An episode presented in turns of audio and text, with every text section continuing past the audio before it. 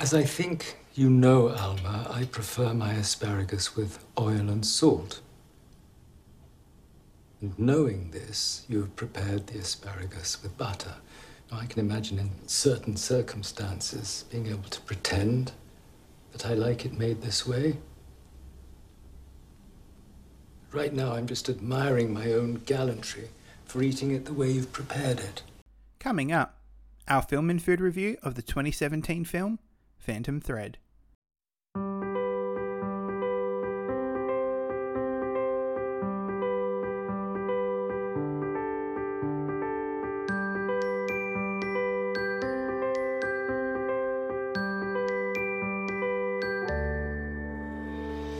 Welcome to the Film and Food Podcast. I'm your host, Chris Roberts, and thank you so much for joining us for episode 23. Well, I really hope you've been enjoying all of the film and food goodness that has been coming up over the past couple of months. It's been so great to be able to release some more episodes. Of course, go and check them out if you haven't already.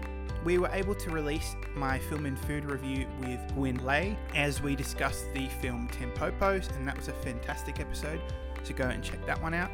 Plus, I was also able to release my top 10 films of 2021 and second annual Film and Food Awards episode last month. This is one of my favourite ones to create, and it's one of my favourite episodes every year, so make sure you go and check that one out too if you haven't already. Plus, I'm really excited for next month when my conversation with Nick Charlie Key about the film Eat, Drink, Man, Woman comes out. It's going to be a really spectacular episode. I love having Nick on the show, so lots to look forward to from the Film and Food podcast. Well, enough about that. I'm really excited for this film and food review. We've got returning guest Clayton Waters coming back onto the show. But before we do that, I want to give a quick welcome to the Film and Food Podcast. We celebrate all things culinary and cinematic in film, so whether you're a cinephile or a foodie, or both, like me, this is the podcast for you. As I mentioned, we do all sorts of episodes, including our film and food reviews, the Fantasy Film and Food Draft, where me and my guests draft ultimate food experiences from directors' filmographies and movie universes. We have our bonus Tawny Frogmouth episodes coming out every month, related to my 500 word film and food column that I do. So make sure you subscribe to us on your favourite podcasting platform, follow us on Facebook, Instagram, and Twitter, and thanks for all the support. Well, this episode is what we call a film and food review. And for those who don't know what that is, this is how it works. We review a film or a TV show for its culinary and cinematic quality. And we do this in three different segments. First, we look at the menu, giving some details about the film, our initial thoughts and feelings. Then it's time to dine. This is where we dive into the meat of the film, as it were, giving an in depth, spoiler filled conversation about the movie, going off wherever we want to, discussing whatever we like, but we usually discuss our highlights, favourite film moments, favourite food moments. Then it's time to give our compliments to the chef, and this is where we give our final thoughts and ratings. But wait, there's more. Every film and food review, I also give at least one film based recipe based off that film or TV show. And I'm really excited to say that this episode we have an absolute cracker of a recipe for you to try at home. But more on that later, because every film and food review I have a guest on the show, and as I've already mentioned, I've got Clayton Waters, the host of the High People podcast and the creator of Waters to Beers, on the show again to discuss the amazing film Phantom Thread. So, without further ado, I'm going to pass it on to our initial conversation where I chat to Clayton about his new podcast about how things are going with Waters to Beers, and we just catch up. And so here is our conversation. All right, it's my pleasure to have Clayton Waters back on the podcast. He's the host of the High People podcast and runs the Waters to Beers Instagram account. And we've had him on before, but welcome back. Thanks, mate. It's good to be back. I wish I was at your unit though, uh, doing this face to face, but not the case. Um, but yeah, it's been a bit of I suppose the way of the world at the moment over Zoom and everything. But hey, it's uh, it's good to be back on, and I'm looking forward to having a chat. And, and thanks for reaching out again. This will be good fun. I'm looking forward to it. No worries. Yeah, um, I'll talk more about it later. But I was going to make that breakfast order. Um, ah, yes. We'll talk about more from this film, and I'm a bit mad that I couldn't make it for you because it yeah, me too. Now, actually, so good. um, but yeah, so Clayton, it's been crazy. It's almost probably been. You came on for a couple of episodes. You were on for obviously our Parasite episode, and Yes. then I believe you ate some American cereal on the a lot of American well. cereal. a lot, actually. A A, lot. Yeah, so much, too much. Um, now I have kind of spontaneous, spontaneously, spontaneously asked you to do this because I got COVID and have an empty house, which is like prime podcasting time for me. So. Before we talk about the movie and everything, um, you have launched a podcast since we last spoke. So why don't you tell Yeah. everyone about that? Yeah, it's um it was just one of those things and I think I spoke about it on the last time that we were on in regards to that I suppose creative spark uh, and just sort of listening to those and and seeing where it goes and and sort of having that prompting and I suppose it initially started and, I, and I've told you this you know when I first came on your podcast I was like you know what this kind of looks like a lot of fun and I bought the microphone the microphone that we both have and I started the process and started you know trialing a few things and um, you know, I've interviewed a couple of people and we're up to 18 episodes, which has been um, really, really fun. Um, and I've really enjoyed. And I suppose the, premise for me is is been I think something I really like doing. It's literally about people. Um, you know, that's that's the only thing. Everybody has a story. Um, and you get sort of 55 minutes to an hour to sort of step through your story. And I see it as a real enriching thing for me, to be honest, because I've now listened to 18 different people's stories and some stories that I've heard before and heard over time, um, some that I've not heard at all, um, and happen to just sort of, you know, understand where they've come from, what makes them tick, what's their small business idea, you know, when do they come to the country, you know, what did their parents do? Okay, how did you overcome mental illness and, and mental health and those type of things? And um, yeah, we go into some pretty um, big areas, but it's been um, a lot of fun. Um, and yeah, just trying to obviously, as the podcast world is now, try and manage the uh, the schedules and the timings and everything. And yeah, that little thing called life gets in the way, unfortunately, of uh, of podcasting and the like. So yeah, back to trying to get out an episode every fortnight and um, and going from there. But it has been um, a lot of fun, and you and we had the privilege of having you on the on the High People podcast as well. So yeah, go back and have a listen to that, which is a lot of fun. It's it's awesome your podcast and it's the High People podcast. I don't even know if we mentioned the name uh, in that whole little section, but yeah, it was awesome to come on and yeah, not many podcasts I know where it's you know obviously there's interview podcasts for celebrities, but what I love about your podcast is that it's just people that you know, and I know you've had a range of guests in varieties of their notoriety, I guess, but Mm. um, yeah, it's just a privilege because obviously, like, it's you don't every day have a chance to sit down with someone for an hour and listen to their story, and so yeah, it's been it's been really cool to listen to that. And are you still on the waters to beers train? Yeah, still doing that. Um, again, it's um, not as probably often um, as I as I used to do. I sort of um, I let the beers come to me a little bit um, at the moment. so if I happen to be in a pub and I see something and I go, "Oh, great! I'm gonna I'm gonna try that." Um, without mentioning any names, I've had a bit of a bad run on the old beers lately. Haven't really had a beer that I've gone, "Wow, that's that's awesome." Um, so yeah, we've had a couple of shockers lately. But um, no, the good thing was my dad did his first review the other day um, in a that. brewery down in Tasmania. Um, I've had a couple of friends um, do that as well, so which has been really good. And we did a new run of the t-shirts, which went uh, really quick as well. So um, yeah, a lot of fun. Um, but yeah, I'm letting the beers um, definitely come to me um, at the moment. Um, so yeah, the, the fridge is full. Um, but yeah, we'll hopefully see some some nice beers coming along. But again, it's the same with high people. It's uh it's a fun spark. It's a fun thing to do, and um, I don't have any, I suppose, deadlines or timelines or anybody to answer to other than myself, and I'm pretty cruisy with it. So um, if people like it, they love it. Great. I I love doing it, and so I'm going to sort of keep doing it. And whether people listen or whether people, um, you know, choose to look at that to understand what next beer they're going to get, you know, that that that's fine with me. So but yeah, I'm enjoying the creative sparks. That's for sure. It's um, it's good to break up the, I suppose, the work side of things and the life side of things. So it's been been a lot of fun, a lot of fun. Yeah, that's awesome. Yeah, 18 episodes on the podcast too. You're catching up Yeah. to me, which is crazy because I started way before you. Um, and it, yeah, it proves to everyone that I also have the same philosophy on getting a podcast episode out, which is it has to fit into my life and not the other way around. Absolutely. And, Well, you and you think- said to me, you said to me like, oh, I tried to do an episode a week, and you're like, that's gonna be tough. And I was like, ah, should be okay. Like, should be able to get some guests.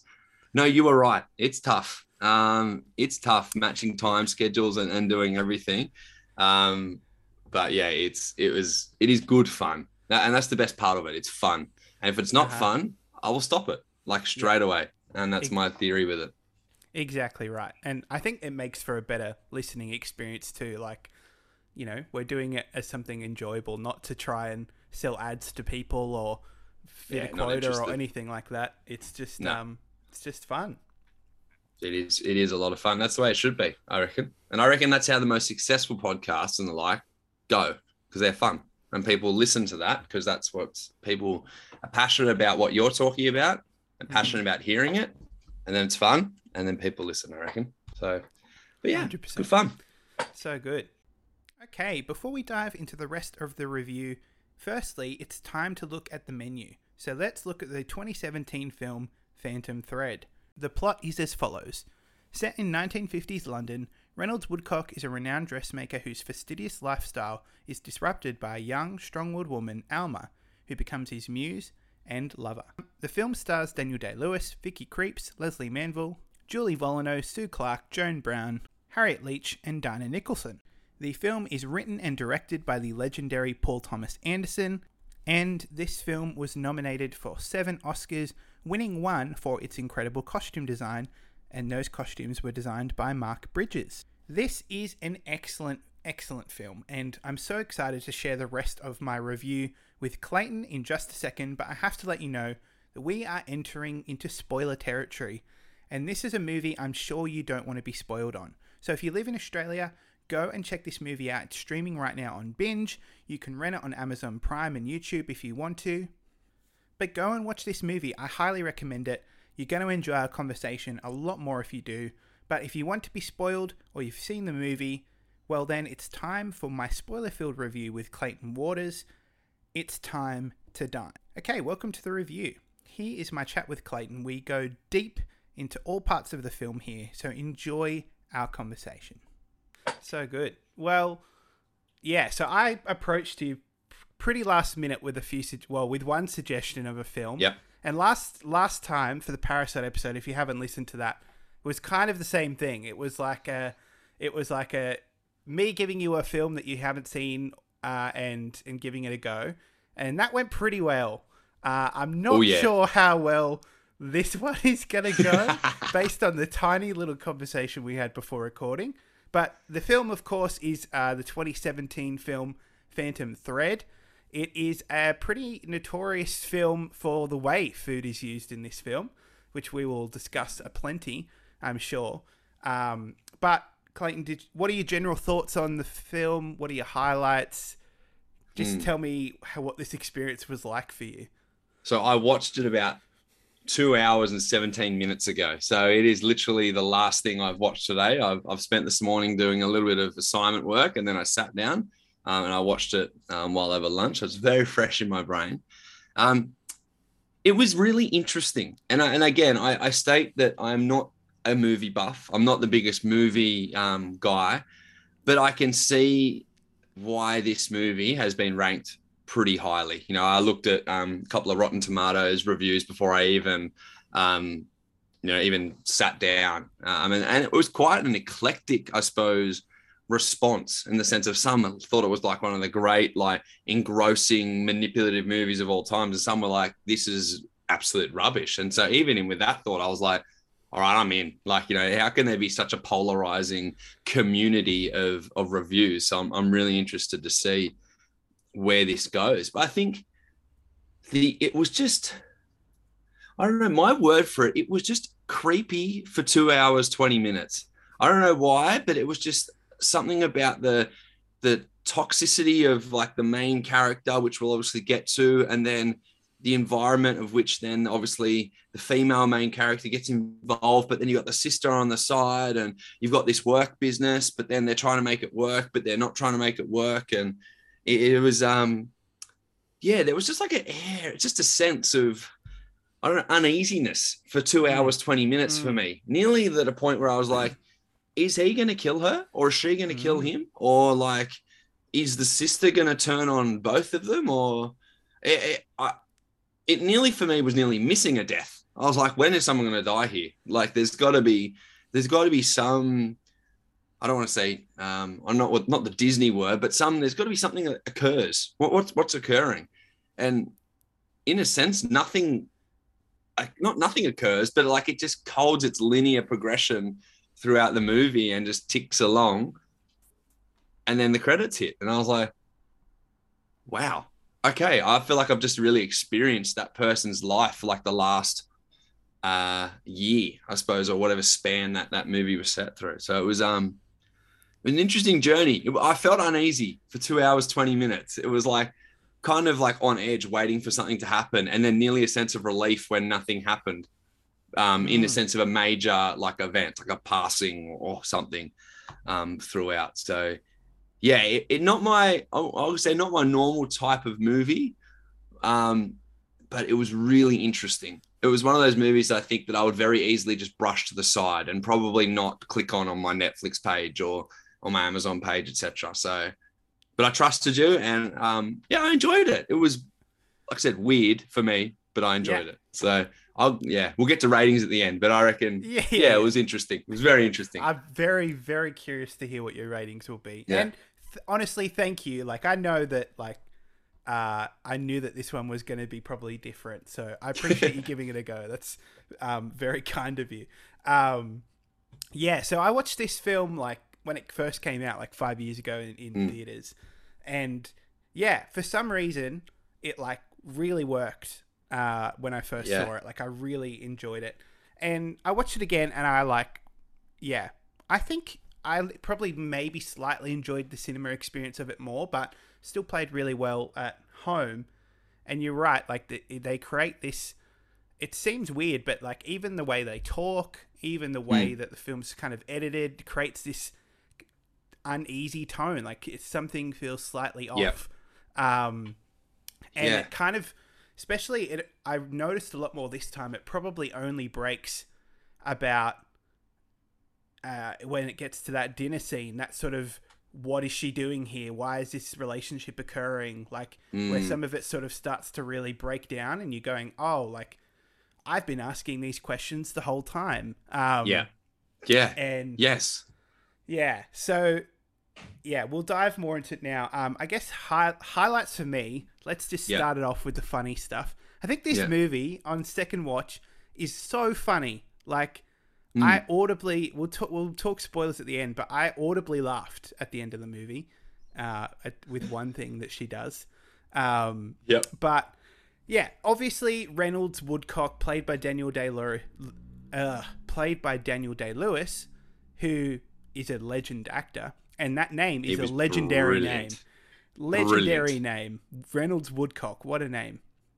Um, yeah, and there's some he says some absolutely amazing things and some people say some absolutely amazing things. Like uh, alma brings in some tea and he goes i didn't ask for tea. Get out and she's like i'm taking the tea away. And he's like the tea's gone but the distraction remains. Yes, Um, yes, yes. the you know uh, the breakfast i simply don't have time for confrontations. You- i Yeah. cannot have confrontations at breakfast. Um the dinner scene like are you a secret agent said to kill me to ruin Yeah, my that was evening an and possibly my entire life. Um um oh, let me see if i could find any more. Um, No, I got a ripper. I loved when he said the expectation of others causes heartache. I was like, oh, I was like, okay. And when he was explaining the whole the curse and why he hasn't put himself, I suppose, um, in a relationship um, per se, but yeah, the expectations of others causes heartache. I was like, wow, that's really interesting. If you break that down, it's like the perception that we have of other people on us is actually what is breaking us down and, and chewing us up where it could, might not be the the reality um, of the situation and when he wrote when he said that i went oh that's actually quite like deep like it was um it was very interesting but i feel like there was everyone was treading on eggshells around him everything that was said was very uh, targeted dedicated so cyril the the sister really Mm. poignant and knew how to deal with him. But then everybody else was like, you know, it was like, "Good morning, sir. Yes, sir. No, sir. Like, yes, whatever." Like, it was really quite direct. There was no no small talk, no small talk. And then when the main female actor um, tries to bring in the small talk, it's like, like no, shut it down, not interested. Um, and he even tries it, obviously, with the the wedding and the honeymoon and those scenes, and it still doesn't work. Um, which I, I found, yeah, really, really interesting. But I, I, want something you said at the start that mm. uneasiness. Mm. I noticed in the music a lot. In the, there was like a real scatty, mm. jazzy, real like um, I don't know, eclectic's the right word, but it was like real messy. And so there was like really messy piano, mm. messy jazz. And so it mm. was kind of like putting me a bit on edge, being like, literally again, like, is someone going to die here? Like, that's, I felt like they're going to be like, we're going to make a dress. And oh, boom, there's a dead body for some reason. Yeah, yeah, like, I, yeah. but oh. it was really like messy and fast paced. And uh, particularly in that first 15 minutes, I was really like, oh, like, the music's really landing here for me. And like, yeah, those things that normally makes, go straight over my that head. Makes, that makes me so happy that you said that. Yeah. Um, yeah. Do you know who did this score? So well, I'm gonna guess because you're so excited about it. I'm gonna go Hans Zimmer, but I'm probably no, wrong. It was it wasn't okay. Hans? Um, no. It it's Jonny Greenwood from Radiohead. Um, ah, he okay. so wow, yeah, I wouldn't have guessed that. Right? Yeah. Um, he he did he works with this director a lot. So there's a movie called There Will Be Blood, and that was his Yep. first time that he kind of did the score. Um, and he did it here.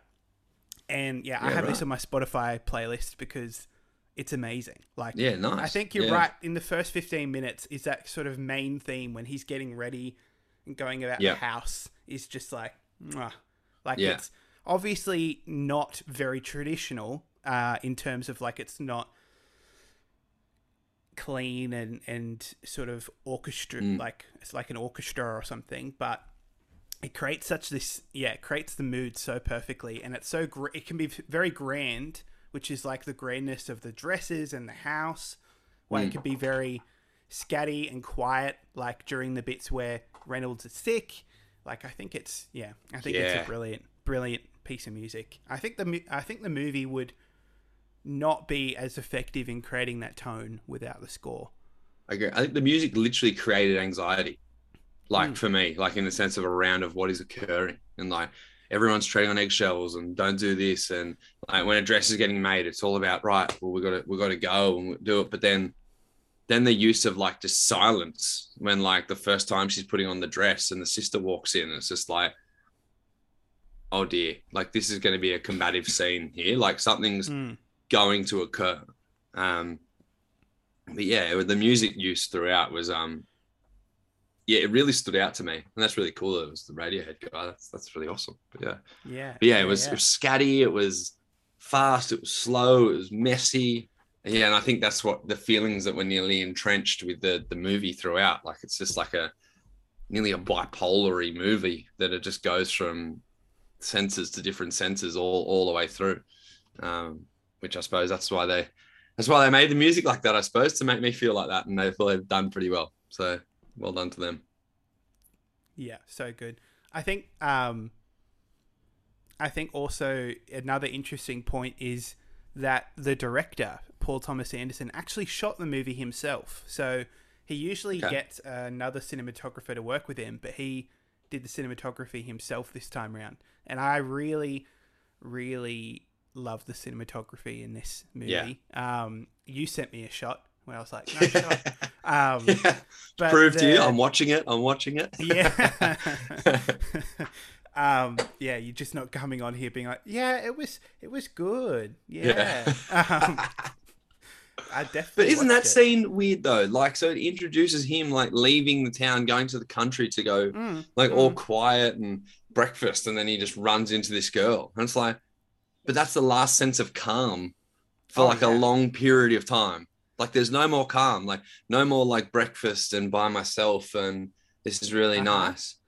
Her being introduced is like introducing more chaos Oh, into yeah. the fact when he's trying to leave for calm, and I was it's, like, it's it's amazing. It's like the inciting incident. Like normally, like someone dies or someone loses Yeah. their job, or I don't know. You obviously have all sorts of things. But yeah, um, Alma being introduced is the thing that ruins Reynolds' life, and uh, because he's uh, this, you know, fifty something, sixty something year old bachelor mm. who's lived up by himself and had really no one challenge him on his childish routines and childish behavior and butter usage.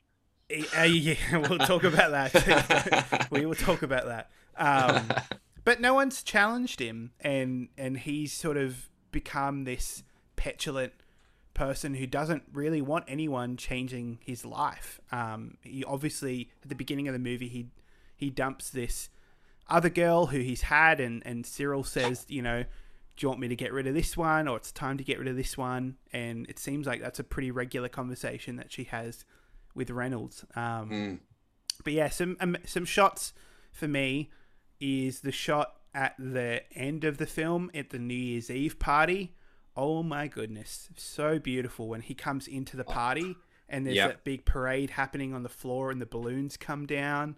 Yeah, there's like an elephant oh. thing there. Like, yeah, yeah that was very clever. Yeah. Um, that was that was beautiful. Obviously, yeah, when they're on their honeymoon, there's some pretty shots and um, the yeah, the, the shots of the know, Alps were unreal. Mm. Oh, so good. really, I really loved it, and shots of um, them driving around.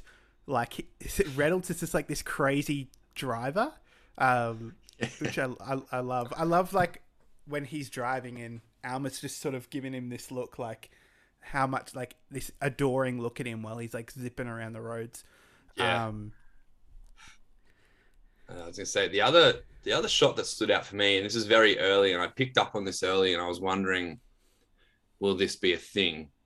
Is when they're at the restaurant for the first time, and Alma and um, Reynolds have gone to dinner, and then Cyril turns up, and he's like, "I ordered you a steak," I think he says, or "I ordered you a something," and it's very evident that they're closer together, seated, mm. and Alma's on the outside.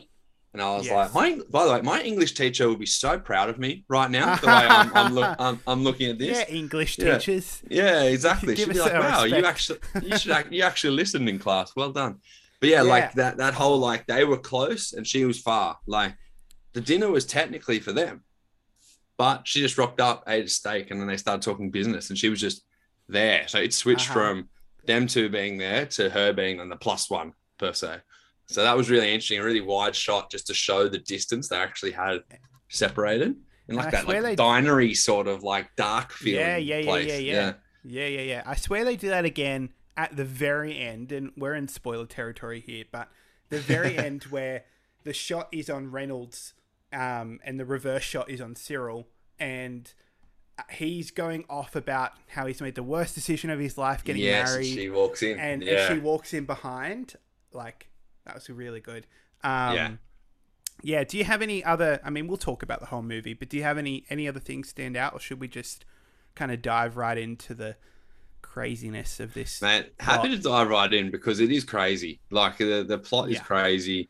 The food is awesome. Obviously, you know, on the film and food podcast, I've got to look for the food, and I I wrote my I wrote my notes down. Um, so good. But yeah, without going into any, I'm keen to talk about butter because I reckon yeah. that's one of the key things of the movie. Right. To be honest, let's talk about it. So obviously, uh, and this is why I picked it because you know we'll talk about mushrooms more, but yeah, butter is is Reynolds doesn't like uh, Reynolds likes his food cooked in butter. He doesn't mm. like his food cooked in oil and salt. And so we kind of learn that I think for the first time at the surprise dinner that Alma makes. Mm. I don't know yeah. if we learn about it before then, and when she makes the asparagus, and they have this massive fight, which is extremely uh, engrossing to watch. It's got amazing mm. dialogue, like their their yeah. banter going back and forth is like it's quite uh, uncomfortable.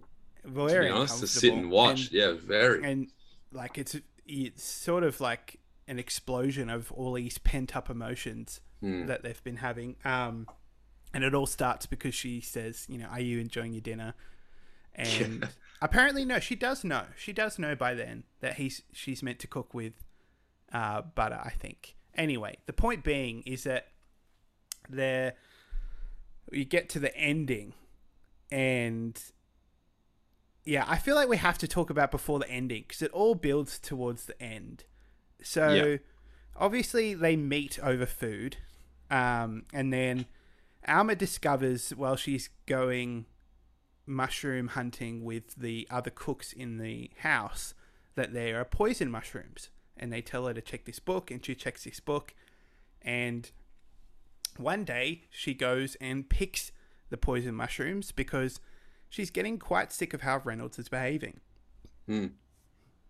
And then she uses about two teaspoons, it looks like, of this Yeah, ground yeah, up yeah. mortar and pestled poison mushroom, makes him sick, makes him all soft and open and tender hearted and and they can snuggle and you know, he, he he's no longer this petulant child and and you're kinda going you know, I know you were thinking, well, is she gonna kill him one day? hmm Um, but yeah, I want to hear. I want to hear what you thought about that whole side of the the plot. For me, I was just like, why? Why does it take you to put poisonous food in their mouth to slow someone down, or to have a conversation, or to? It was nearly like she loves the person he is when he's sick.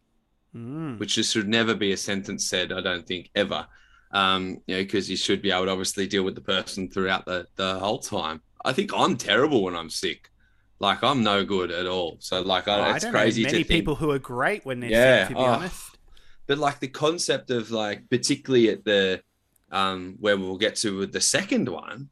So the first one was like nearly like a warning shot, I reckon. And I actually thought at this point, I was like, something's something's gonna happen here. He's not gonna have it, or or something's gonna blow up. But like, yeah, the fact of the matter is, then she then cared after him the whole time, and I was like, is this some like guilt, like you know, like sinner's Mm, remorse mm, type of mm, thing, or mm. is it like, no, no, no, like I kind of knew what it was going to do, and now you, I'm going to put up with you for 24 hours, 48 hours, whatever it is, guide you through this to give you a sense of an appreciation of how much I actually care for you and how much I want this to to work. So I was like, like, oh my, get out of there! Like seriously, what are you doing? Like, go back to wherever you you came from in the nicest possible sense because your life will be so much better without him. But you Yeah. and then you're trying to poison him, but then stay with him. I was like, I what's think- going on? yeah, I definitely. It's obviously like a whole power struggle between Yeah. Cyril and Alma and Reynolds, and I think Alma, obviously, like, I think at that first dinner, she's like suitably upset and going, I don't know what what I'm doing. Like Mm. she's genuinely questioning why she's there, which is I think is important for me as an audience member because up until that point you're going I kind of get it like he was a bit charming and you ate food together but now you're sort of in his wheelhouse. You've disturbed him at breakfast too many times with your loud buttering toast. Um the aggressive tea just- pouring from like the height. Oh yes, that Clayton is what I laughed at at the Yeah. end of the movie. How the- good was that The part? It was massive like- it was- yeah. Oh, the best. I, I cr- honestly was cracking up laughing. Yeah, it it was, was good. amazing. Um, The intentionality of it to piss him off was awesome. uh huh, uh It huh. was so good. Um, it, and yeah, it's kind of crazy how over the course of this movie, by the end, you'll laugh. I'm laughing at something like that when in reality, I'm watching a very disturbed relationship taking place in front of my eyes. Like that's not normal to, you know, want to spite your partner and and want to like pour water on Mm. it. Like you know what I Mm. mean. Um, but Yeah, was- yeah, so I think I think she's I think she knows that Reynolds is a whole lot of bark and not a lot of bite. Like I Yeah. think he I think she Yep. can see under him and and you know and realize that yeah, he is a lot more sensitive and insecure than than what everybody else is willing to put up with. Like if people were willing to challenge him to get under his skin, which Alma does a lot, Mm. like pushes the boundary, doesn't go with the routine, surprises him when he doesn't want to be surprised. That Yep. she enjoys. I think she gets power hungry. Like I think she genuinely enjoys trying to one up him um, and gets gets sucked into that cycle. I It's the I whole think. point when the whole point when they were talking about the tough guy side of things. You know, when they first had that com- communication, it's like, yeah, no, I'm a tough guy. Like he literally says that, like, you know, I'm I'm a tough guy. I don't need to look after. Like I'm not soft or anything. And she's kind of like, she saw straight through it from the Yeah. start. You know, like I don't know why you're trying to prove it, like to me. Like you're obviously not. And the fact that you're like, yeah, I'm a tough guy. Everyone says that to me. I'm like, hmm, I'm nearly judging the other way. You know what I mean? Like, like, yeah, I don't think you are. I think you've got other issues that we need to chat about. But um, yeah, it's. I think you picked it up really well. She just keeps pushing his buttons, like with the food, with the noises, with the talking, with the bringing him tea when, like, she pushes pushes his buttons without doing anything malicious. Like, I'm Uh-huh. going to bring my partner tea out of the nicety of my heart, but knowingly full well that that is pushing his buttons because he's so routine and structured and this is how I do it. But she's purposely doing it to see if she can break the the back of it. And and Mm. nearly by them getting married um for that point it was nearly like okay we've broke it. Like we've broke the curse. We've broke um you know this this next step. But but yeah then the the poison mushroom stuff continue and goes again. And that's i know Uh-huh. we'll, we'll get to It that was- it's but crazy that was that insane again. first, That first poison mushroom was enough to get Reynolds to want to marry yeah. Um, and I think I think it's I think Cyril's really important in the movie because I think Alma sees how much Cyril is really like Reynolds' mum, and and Reynolds has a mum complex. Like that's a hundred oh percent oh part yeah of the movie. Like a massive like obviously he made that wedding dress and like he shows up in a sick dream. The mum yeah that little on. monologue yeah yeah and um yeah and cyril is like reynolds mum like willing to put up with all the crap but she knows like that one scene where um he's like oh shut up to her and she's like don't you dare tell me to shut up. Like i will end you. Like do not mess with me.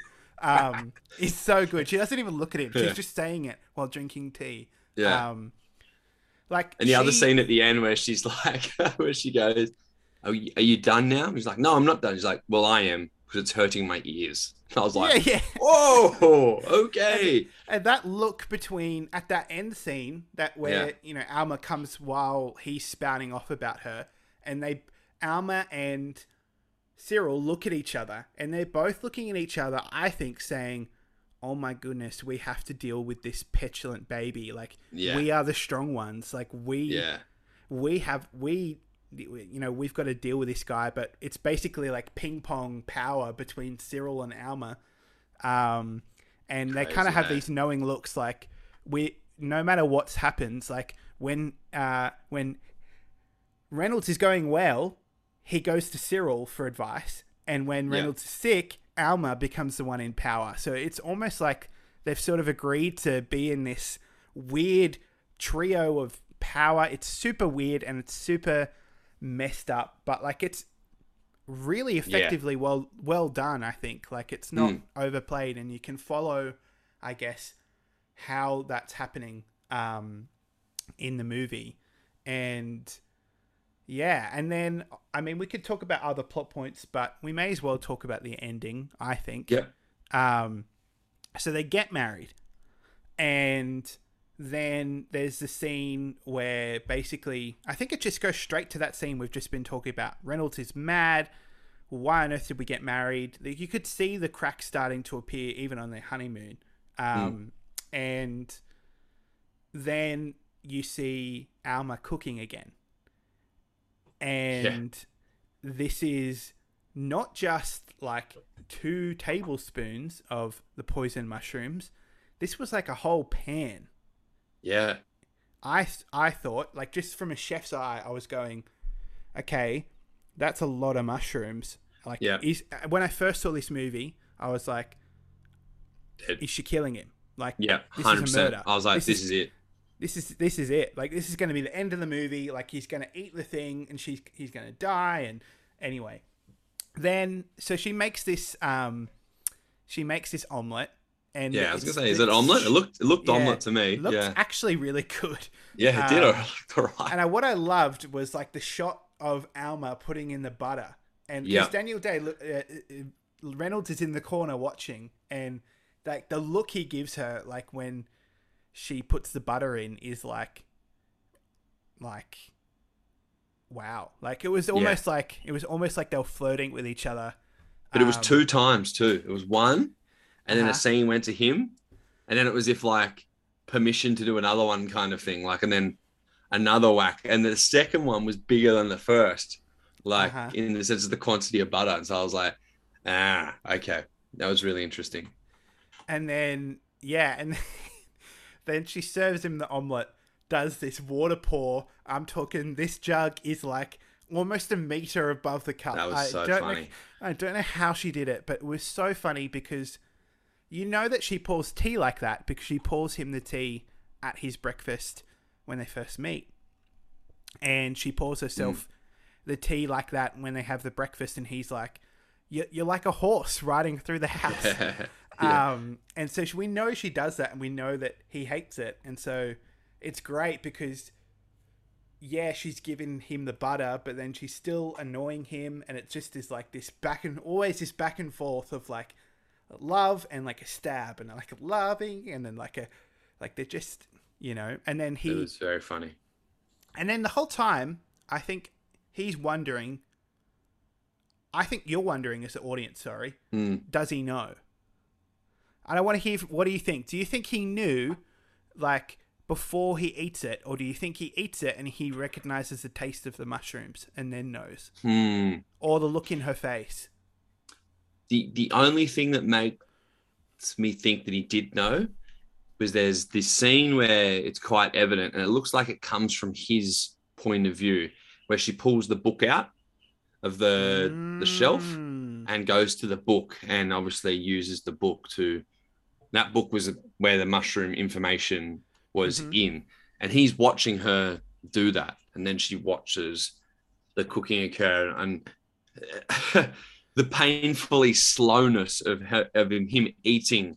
Like I, I when he cut it i was like Mm. mate hurry up. Like I thought I thought it was going to be nearly like a um um you know I've put the poison in the the glass and when you weren't looking I'm actually going to switch. When he was going to cut it and then feed it to Mm. her and be like Oh, well are you going to eat it because if you're not going to eat it I'm Oh. I'm not going to eat it dang! Imagine then if they he- both ate it like Romeo and Juliet. so this is what I was thinking I'm like is this going to be a Romeo and Juliet like they're both going to like knock each other off sort of thing like because it's going to be and then they'll be like oh we both died because of mushrooms um but no, but then he just backs himself, eats it, but he eats it so slow. And so I think there's either a point, there's like a sick point of trust in her. So it's like, I trust her that even if it's poisonous, it won't kill me. Or there's like a sick level of trust that it's not poison because she's made it for me. I don't know where I Uh-huh. stand. I I don't know where I stand, to be honest. I I- don't know if he knew. Yeah, it's true. I don't know either. Um, but I do think like when he's chewing, because that's the big close up is like him chewing, looking at her, and Alma's giving him this look like, um, Mm. like this really sort of like, I don't know even know how to describe this look, but this sort of like, do you trust me? This is, you know, I've done something here, kind of look, and he swallows Yeah. yeah. like quite dramatically and she Yeah. can see her kind of go like oh yeah like Got yeah ya. you did gotcha um i think he knows by that point but i think he i think he's pretty smart and i think he's put together i think by then he's put together probably by looking at the book maybe that she's done this before um Mm. because what does he i don't even what does he what does she put the mushrooms in the first time is it in his breakfast? In his tea. No, in his tea, I think, because she grinds it right up and puts it in the tea in the teapot. Yeah. So he drinks the tea and then he gets the only scene Oh. thing you see him eat drink is the tea. It's the um, tea. Yeah, in Wow. his, his big like it's like not a goblet. It looks like a bowl. looks it looks like yeah, he's like yeah, yeah. trying to get the milk, the final bit of milk out of a cereal bowl. Like that's his that's his tea. Yeah, so it was out of the tea. And so this time it was really like it's obvious. Like it's under your eyes.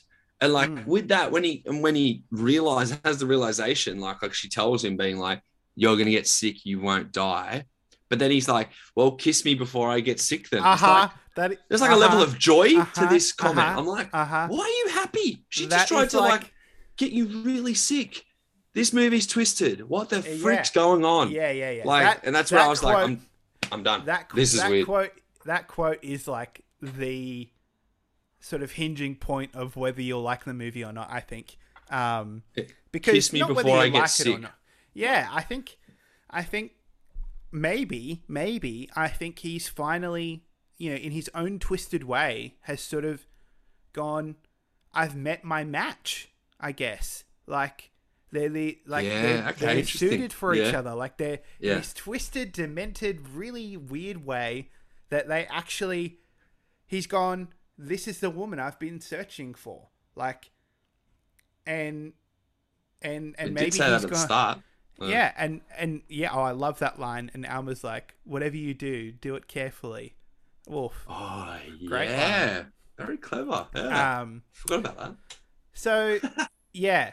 It, and then obviously you get this sort of monologue at the end um, by Alma of like, because there's this um, plot device and you don't really know who she's talking to, but the movie opens with her and then maybe three or four times before the end, you see her having a sort of interview with the young doctor Mm. who gets called to Reynolds and sort of describing the relationship they have with each other.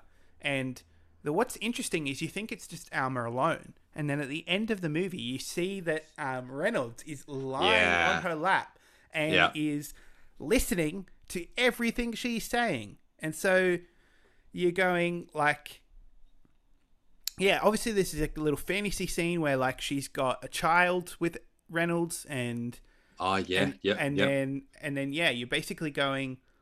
Well, this is they're basically describing the their new way of doing a relationship, and it's yeah, it's it's fascinating. It's weird Yeah. and it's strange, but the way oh so strange like it's like you imagine like you and i both have partners but like the only way that you could bring in a sense a level of like calm or keelness or like certain to be like i can deal with you on this level would be to poison you. Hmm like i can only get on your level if i poison you. That Uh-huh. is what that's in its most simplest that is what we're watching. Because like everything else is like high scattered anxiety like driven performance dress must be amazing if you're not in my way get out of my way silence concentration. Yeah, but to break that down she, she- he can't just switch that off. Even when he goes on his honeymoon sketching doesn't want to go up the mountain doesn't want to do anything wants to just work work work. And she has to poison him to keep him or to bring him out of that world. Yeah, and I'm that, wondering. that's a bipolar statement if i've ever heard And one. and I, I don't want to hypothesize too much about the future of the couple, but I'm wondering if it's a bit of a hint that because she needed more mushrooms this time, it was a higher dose. If it's going to get higher every time she needs to do that. Oh, And then at some point, she will just kill him by accident because it's going to get higher and higher every time because he's going to, you know, build a weird threshold um, or get more and more stubborn as he gets older. But, Ugh, oh, wow. it's a concept it's a concept that's for sure It's a concept. Um, why don't we? Ch- I mean, let's change gears. I want to talk Yep. about the costumes because Oh, this is about wow, a fashion yeah. designer. Yeah. Um, and I secretly love some good gowns in a movie. Mm, mm. Um, yeah. What did you think of Reynolds as a um as a fashion designer? Well, it's just it's just brilliant, isn't it? It reflects that era so well, and I think you know even like the um the princess or whoever was coming in as well, and the wedding dress, and you know how it was just so beautifully made, and I think even the idea of the scenes in the background where you have you know twenty odd um, ladies all stitching away, like it was manual. This is the 1950s, I think, 1950s or 1960s Yeah, yeah, where yeah. it's set. Like it's all manual. Like those things aren't just sort of like put through the sewing machine and, and made. Like, um, but I've I've always found it really interesting that you know he probably outside of the thinking and the creativity, you know, didn't do as much of the handwork. You know, he was the more the eyes and the vision, but he saw everybody else put it together. And I love some of the scenes where the ladies like he was like, "Yeah, great work, ladies." But even the first wedding dress, he's like, great work, ladies, but it's just ugly, isn't it? And so he's like blaming himself. Like he didn't really, probably didn't do a stitch on it per se, but he's like, it's just ugly. Like what I've designed is ugly. Like, so he doesn't blame them for doing it, um, which, which I thought was really. Yeah, that's interesting. But like the, the the the fashion show, like all the um, he's even his suits. I was like, he just literally goes from you know his his black jacket, and then he's got guests, and so someone puts his white jacket on. So I'm like, Can we talk about his like- pajamas, please? oh, yeah. what, what? That's like when I wear to work. I was like, what And is this? Like this a button like, shirt. um, and- Yeah, Yeah. well, like this. Um, look, I've got this baby bottle here. Like this yeah. color yeah. um, is this like kind of baby pink, Yeah. um, or almost baby purple, sort of full length um, pajamas, and then with like Yeah. an overshirt and an over jacket. Yeah. Is it that was, right? Yeah, it was odd. I was like, what are you wearing a suit jacket for to bed? I was like, this is. She was blowing. He was blowing up about the lady wearing the dress to bed, and here he is wearing a suit jacket to bed. I was like, mate, like, oh, that's that is a good scene. I think like that yeah, that was character. yeah, um, and then how mad they are. And I think that's when you f- actually maybe that is the first time you realize that Alma's in, like yeah, and, same and team. In, in for good because how upset she gets about how the dress is being misused and like when Yeah. she's like. I don't care what she does with her life, but she's not to be dressed by the House of Woodcock. Like Yeah, you're Yeah. like, oh, she's she's in. Like she's like her identity is part of this thing now. That's what's so fascinating about her, Alma as a character, and the actress um, Vicky Krieps. Like, it's very hard to go toe to toe with Daniel Day Lewis. I mean, we're talking about Daniel Day Lewis. she this did guy's well. won Holy hell. three Oscars. Um, Yeah. And she, we just don't know who she is. Like, literally, we just see her serve Reynolds breakfast, and that's it. And we don't Hmm. know about her past. We don't know anything about where she's come from.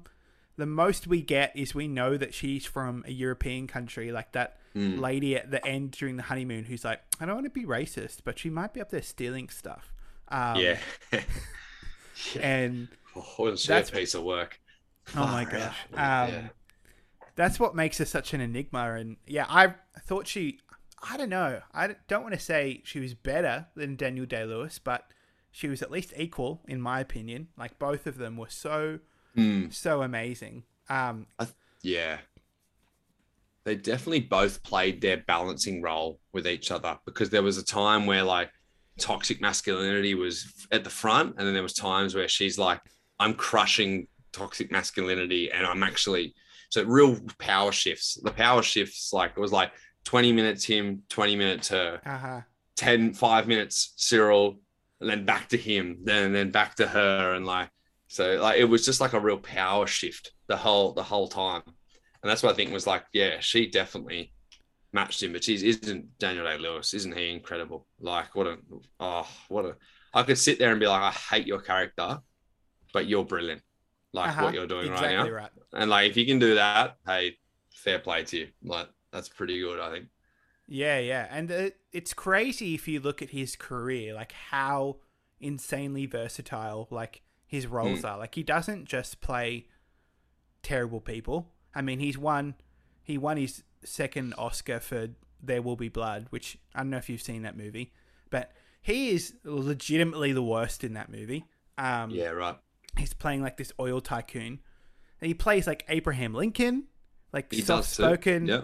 Yeah. uh, guy. Anyway, and did you know that apparently, well, we haven't seen him act again, but apparently this is re- his retirement performance in this film. Ah, um, interesting. he said he wasn't going to do any roles after this. So, so far, uh, he hasn't come back from saying that. So sometimes that is true, but maybe with a guy like him, he's just like, he never used to work much anyway. He'd work like every five years and like, yeah, right. you know, sweep an award season, be like, I'm the Yeah. best, bye. Yeah, cheers. See you in five again. years. Yeah. yeah. Yeah, well, he was he was brilliant. He was very, well. The whole casting actually, they're all like fantastic. Like, Mm. yeah, really, yeah, really well. I'm trying. It was like I don't know when when I looked at the trailer when I watched it last week when you sent it to me, I was like, I nearly got this like evil Pride and Prejudice type vibes. You know, Mm. like I was like, oh, maybe a Mm. bit more modern, a bit more future in the in the setting of it. But I was like, this is what it's going to be like. Like it's like Pride and Prejudice with a twist. Um, not a G-rated version uh, of of Pride and Prejudice, which was interesting to to see. Like it's not all like the posh and the glamour and the the beautiful dresses and gowns and like, oh yes, my lady, welcome. Yes, sir. No, sir. It was all like this is toxic, like rubbish that's occurring behind the scenes as well, which would have been you know occurring you know, in you know what we see in in Pride and Prejudice and those type of things. So it was really interesting to have that lens on with this type of um, movie because you get Mm. sucked into the costumes and the you know what they're wearing and everything and the cars they're driving. You're like, oh, this is going to be like a that type of movie. And then when it Uh-huh. switches, you're like, oh, I don't know. Were we like that back then? Was, was you know that's not how I've been Mm. perceived. Like Mm. um, so that was really interesting as well, trying to put that flip on it. Kind of like when I see like an actor play a role that they shouldn't, like Jason Yeah. Bateman in Ozark, for example. It's like he's like, it's like, what are you, what are you doing? Like you're not, you're meant to be a funny guy, and now you're not. So I'm Yeah. really confused, and that makes you more mysterious to me. Yeah, So- that's some whiplash right there, going from Arrested Development to uh, Ozark.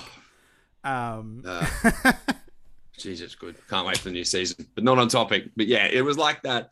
Seeing what the time and era of the movie was like, and then dealing with nearly issues that I would more link to society today. But it was actually, of course, it was occurring back then, like mm, because you know that's just people, unfortunately. So that was really interesting. Mm. No, it's that's a good point because, yeah, if you watch the trailer, you're uh, going, oh, okay, like it's, you know, it's a period movie, um, and often they're very polite. Those Mm. period movies, like, you know, Jane Austen is famous for her, you know, dialogue, which is this very sort of uh, clean of the period, like Mm, beautiful English. Like it's really great, but it's just so different to, you know, it's weird when you. I know it's only the fifties, but like it's weird when you hear people swear in this movie. You kind of get yeah. it's kind of a this weird shock. Like, oh, there's the what? That's kind of breaking my perception of your time period. Yes, yes. When he tells the doctor to F off, that was actually, I actually laughed at that. I was like, this is pretty funny. Because again, polar opposite. Like he's a doctor, he's probably going to help you. Probably. Even in that time frame, they're probably give you some magic potion and be like, here you go. Um, yeah, yeah. But yeah, when he's like, tell the doctor to F off, I was like, that's pretty good. I enjoyed that scene. I thought that was quite funny. So Yeah. that was very good. Yeah, yeah. Um, I'm just trying to think of things that I want to mention before we do our review, our final kind of ratings and reviews. Um, yes, we should talk about the the first breakfast order if we're going to talk about food, because Oh, yeah. I plan yeah. I plan on making this as the film inspired recipe for this episode.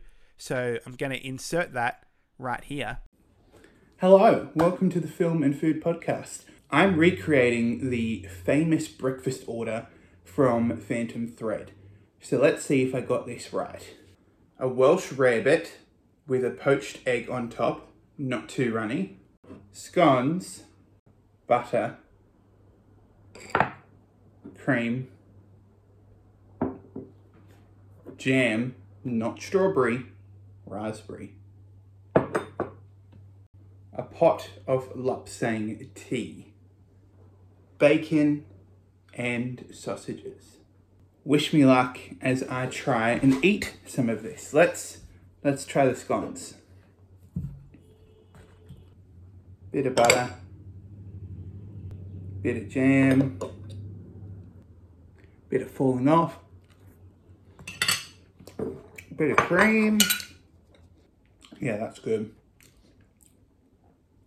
Homemade scones, fluffy, warm, delicious.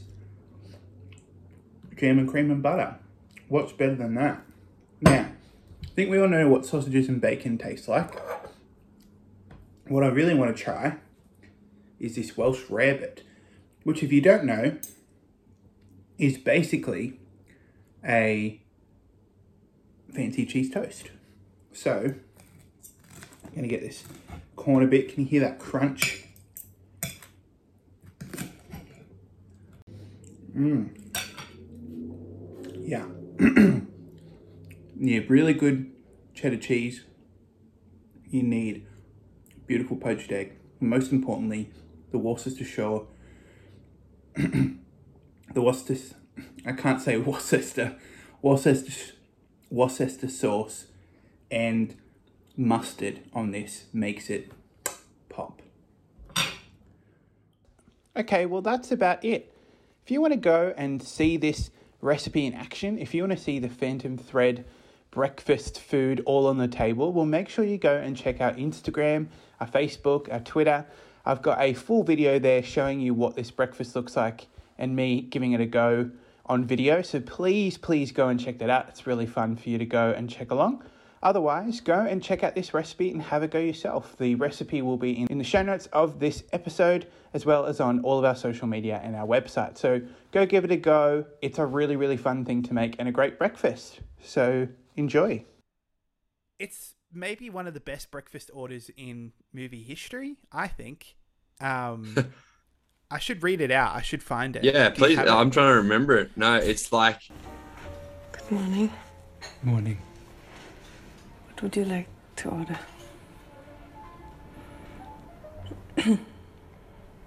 A Welsh rabbit. With a poached egg on top, please. Not too runny. And bacon. Scones. Butter. Cream. Jam. Not strawberry. No. Raspberry? What else? Coffee or tea? Do you have lapsang? Have a pot of lapsang, please. Good choice. And some sausages. And some sausages. Oh, I, let me see. Actually, why are you thinking about it? Let's see if I can get it off the top of my head Okay. because it was toast, poached egg, but not too runny, um, bacon, scones with cream. They don't have jam, so it's raspberry something. Well, they do have jam. I can't remember raspberry. And then he asks, "Are you going to remember that?" And then he also adds sausages onto the end. I've probably missed something, but I reckon I've Oh, got. you've you've done. I reckon I've got eighty percent. Um, yeah, yeah. Sorry, I'm still trying to find it, but uh, I the, the I know that the thing at the beginning is called a Welsh um a Welsh rarebit, which is Ah, it's it's yep, not a yep. rat. I thought when I first watched the movie it was a rabbit.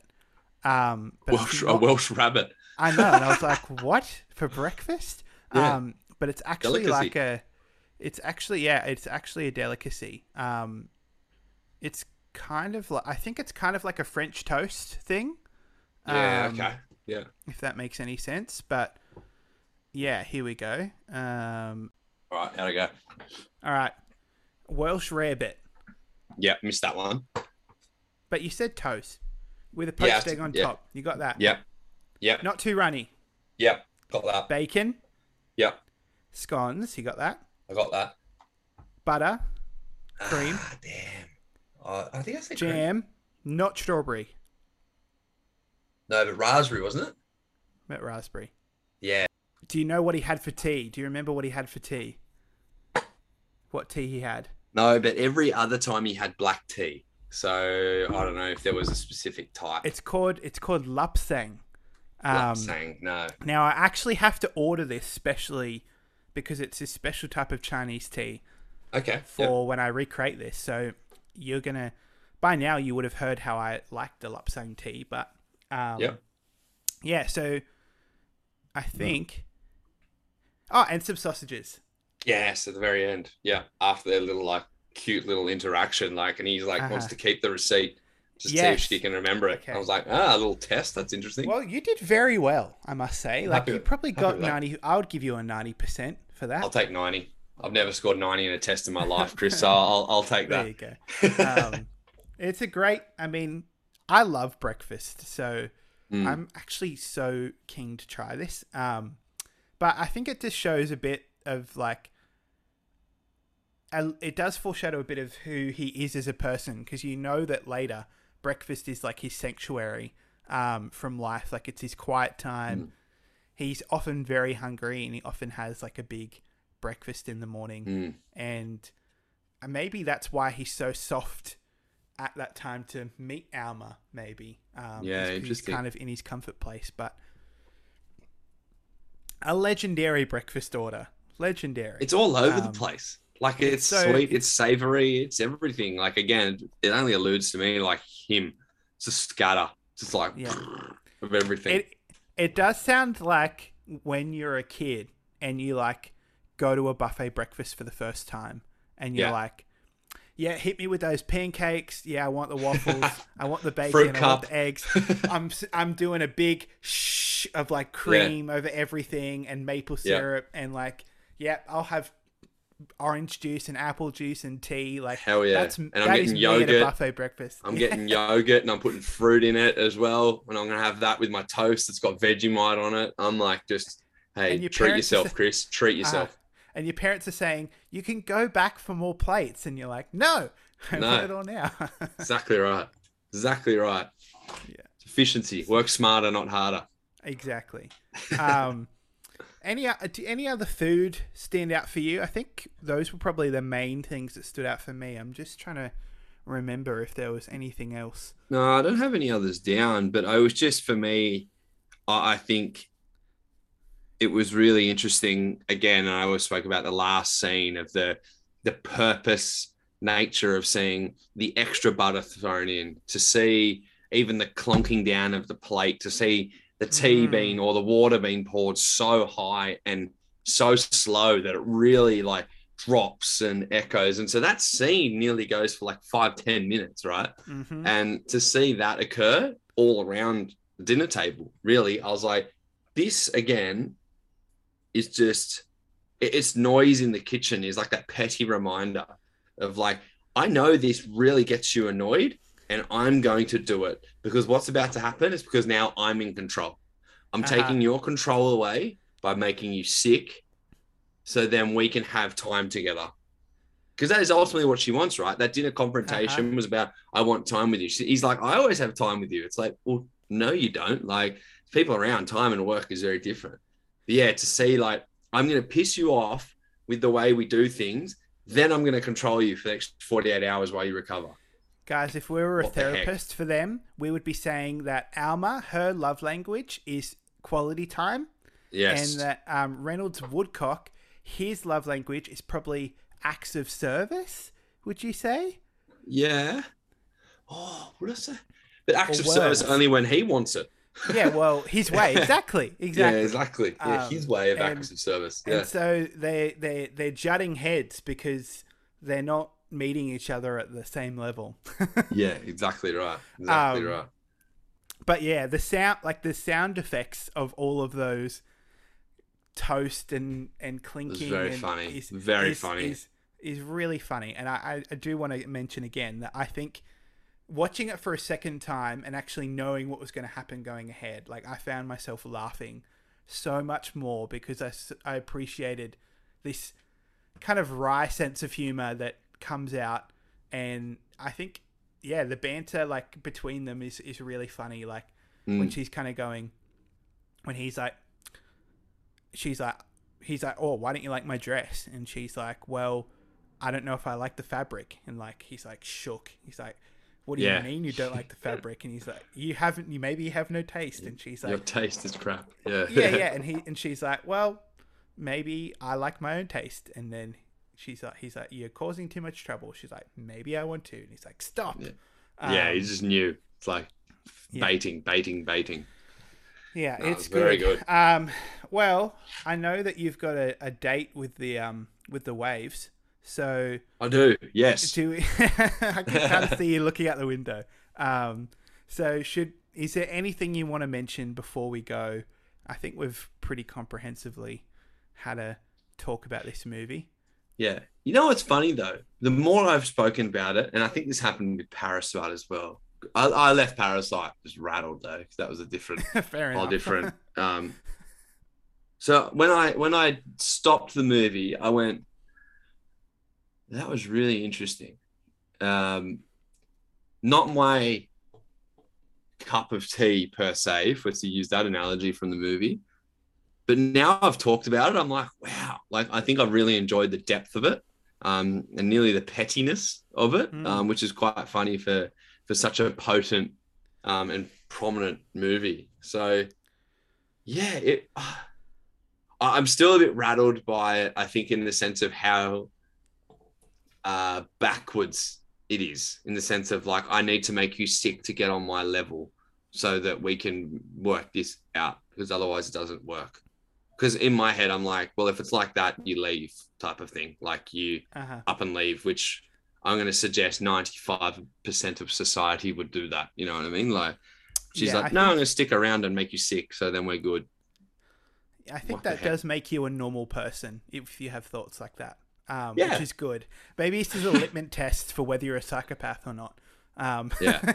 your thoughts coming out of this movie. But, yeah, yeah. Like, oh, yeah, um, I'd do that. It's like, ooh, ooh. Yes. Mm. Stay show away this from to me. your show this to your future um to your current partner before you get married. And Yes. If, see what their reaction is, and and then um you know whip out the poison Run, mushrooms. run, or No. propose. One of the two. Yeah. yeah Run, yeah, propose, exactly, or yeah. get out the poison mushrooms. No, Exactly right. Um, Omelette first. Just go straight to the omelette. straight.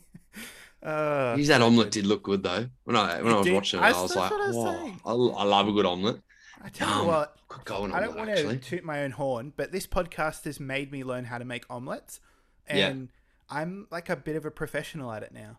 Nice. Um, I Well, made one for this episode that has is literally releasing tomorrow as we record, but is uh, going to be a month old by the time this one comes out. But it's um for this movie Tampopo, and it's a it's omu rice, so it's like rice with an omelet on top. And wow. Yeah. you, swi- you you swish your omelet with chopsticks as you cook it. Anyway, Okay. I'm getting off off topic here. No, so I'm hungry now. it's so good and if you it's the key for me is like you you don't add any i used to add milk and cheese and stuff to an omelet Mm, and you mm. can add I, you kind of want to keep the eggs like just do three eggs Yeah. and then add your meat or your herbs or whatever and then Yeah. just leave it like that and then it will actually have structural integrity because if you add milk Yum. then you you lose it anyway i'm going Yeah. off topic here um let's talk about our final thoughts and ratings. Yeah. I'm happy to go first if you want, or I'm happy to pass it over to you. Shoot. What do you got for me? Because I'm very Well- interested to see. Yeah, so is good watching this for a second time. I think I think I appreciated the movie a little bit more than I did. I think the first time I saw it in a cinema, I was like, again, it's something maybe that I hadn't seen before. Um, Mm. I was a bit kind of going, wow, that was weird, but that was something good at some level. Um, and I think Paul Thomas Anderson as a director, I haven't seen all of his movies, but he undeniably is a brilliant director in executing the vision he wants to execute. And I think Mm. whether you like his movies or not is a completely different thing. I think he makes the movies he wants to make and they're Yeah. weird, but like you either vibe with it or you don't, and that's completely okay. Yeah. And I think I definitely vibed with this movie a lot. I hate that word, but you know, I followed along Yeah. and and got into the movie's rhythm and like I think the second half is like you're on the edge of your seat the whole time going like what is going to happen? And I think the performances are brilliant from all three of the main actor uh, um, actors and actresses. And yeah I oh, putting a number on it though. I think yeah I think the ending is kind of brilliant in a way. Um, I love the score. I think I'm gonna settle on a nine Nine. me. A nine. Big. I, I I don't know if I, I'm willing to go all the way to give it a ten. I think I don't really know why I'm giving it a nine. Um, I I really really like it was one of my favorite movies that came out in that year, and I think the the psychological games that ha- occur throughout the movie are just like really well executed and I think yeah I think maybe the only thing that let me down is I maybe felt it slightly dragged at the beginning just a touch for me in this in this in this round and even knowing what happened I felt like it really was until like the sort of first dinner scenes the like and, Yes. and me, like that was sort of until then you're kind of going all right like i think that was me and then from there i was like okay we're we're, we're in Hmm. and this is great but maybe that is where it lost it for me a bit this time i still think it's like an excellent movie and a Yeah. big recommendation um again i know that like and i gave showed it to you and you're not uh, i know you self-professed not a Yeah. movie person I Yeah. mean, you know what I mean. I know you like movies, but um, Oh, in absolutely. terms of in terms of going into this genre of film, um, so you know, give it a go. I think uh, if you don't like it, that I think that's completely normal. Yeah, Um, but, absolutely. yeah. So I'd give it. A, I'd settle on a nine. I think. Nice. And then if we move into the food, again, I wouldn't say. I, obviously, it's not the. I don't know. It is a big part of the plot, but obviously, it's not a movie about a restaurant or it's not a movie about a chef per se. So you're not going to get the same level of quantity as you are in a film like uh, Chef or even what we did recently, Tampopo, which is quite literally so much food. Um, but I think in terms of the food playing a role in the plot, like you can't really get much better than a movie like this where the mushrooms per se are being used in the plot, in the relationship, um, the breakfast at the beginning.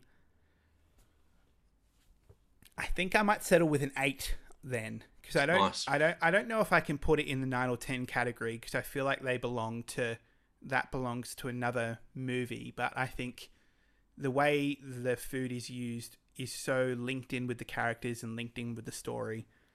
Hmm. It looks really tasty. Um, the whole ASMR of all of the different uh, tinklings and, and, and scrunchings and everything like that. Um, I think this movie Yeah. is actually a, a whole essay on why breakfast is important.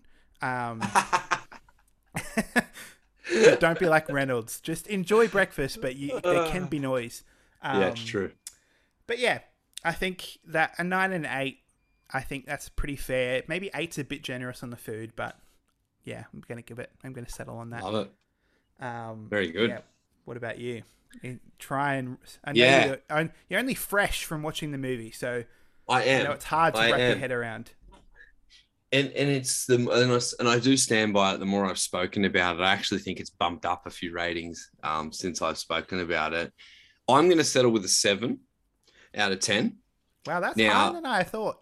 Yeah, no, because I think again, I I I am a self-professed not a massive movie buff in the sense of um, I couldn't tell you who won any awards or how many awards this won, etc. But I can watch this movie and I can go, this movie is very clever. It's it's quite it's not just a slapstick put together shoot 'em up or comedy, right? It- it's quite clever. It's it's very well thought out. Um, the acting's great in it. Um, the storyline is complex yet simple um, Mm. to keep up with. So there's no real magic or twist that you got to think back to the first 30 seconds of like, oh yeah, who's that again? Like it's Mm. quite easy to follow Mm. but it's quite complex because a lot of things are, are occurring. So I I think the engagement between all of the the characters, the scenes, the the scenery, um, plus the actual just idea of we, you know, we got to keep remembering like it was about dresses, you know, like in the end, like a lot of it was, but we've barely spoken about that, right? But like, because it was so like Yeah. subplotty with everything. But that I think is the cool part of the movie. Like this underlying motif can just keep running in the background while Mm. everything else um, is occurring. So very clever. Um, I think I'm just a sucker for an, a major event because I was like, when's someone going to die? Like, or what's going to happen? Yeah, yeah, like, you know, what, yeah. what's, but, and it didn't happen. But I think that was kind of the cool thing. It kind of kept me on like, ah, I was like, damn it, like something going to happen? Like, where, where's the, where's the next step? So yep, seven for me um, on that one, and probably a seven for the food as well. I, I think you know, as always, uh, when I watch um, these movies that you suggest, I'm taking notes because we're going to talk about the food, and I I think I really enjoyed the breakfast scenes because a lot of the stuff just Mm. occurred around that. So the Mm. dumping of the old girlfriend, the Mhm. the noisy scratching of the toast, the the confrontation, the um, even when they're on their honeymoon, the same thing occurring, or the conversations between Cyril and she's just there, and and him, and the sketching, and I can't start my day with confrontation because it ruins my whole day, and yeah. all, all this stuff. So I think it being based around that, and then obviously the element of the mushrooms is is very clever.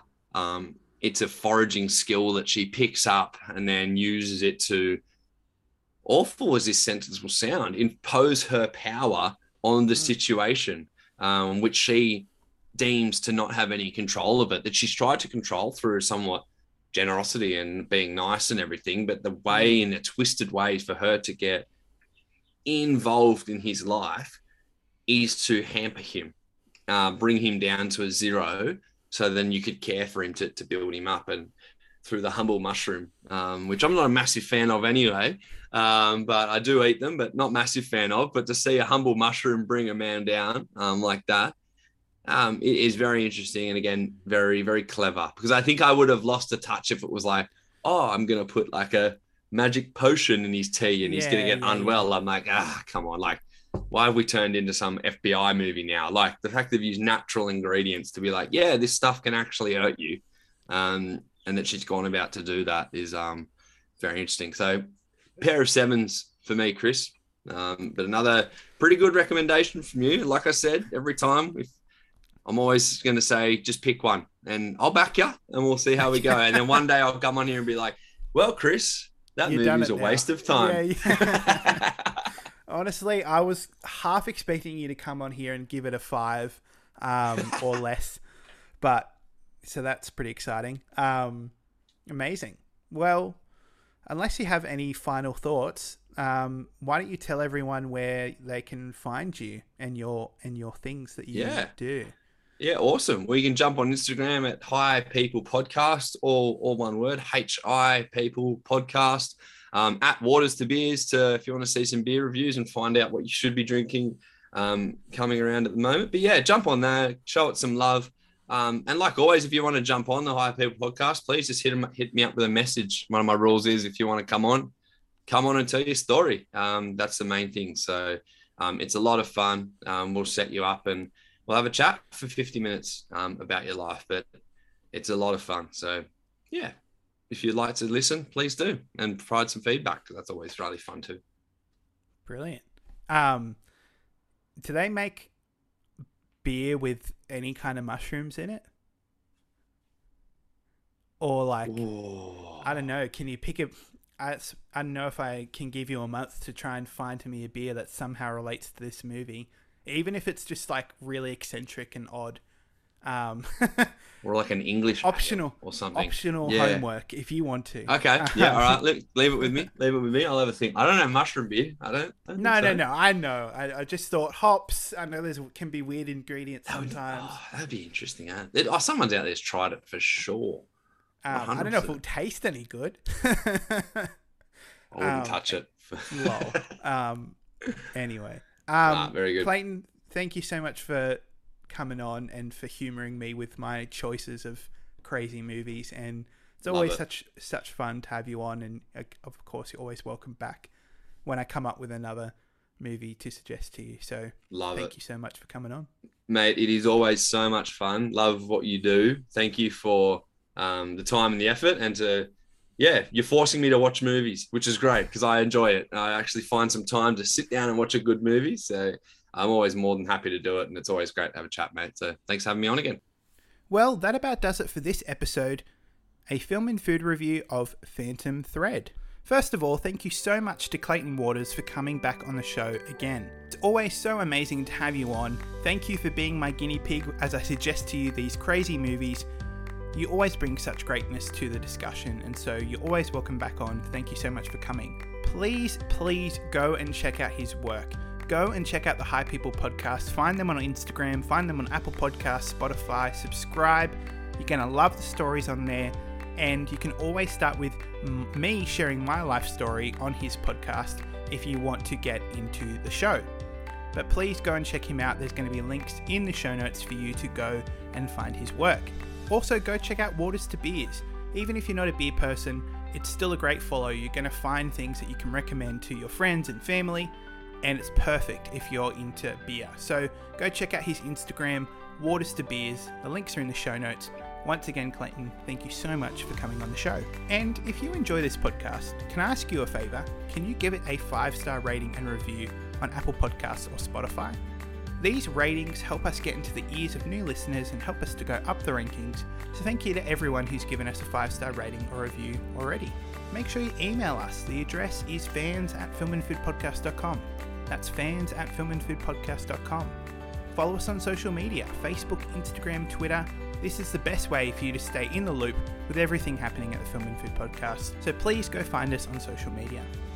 What did you think of the film Phantom Thread? What did you think of this episode's recipe? Give us feedback, suggest a movie or TV show to review. The most important thing is to join the conversation. Until next time, goodbye, and thanks for listening.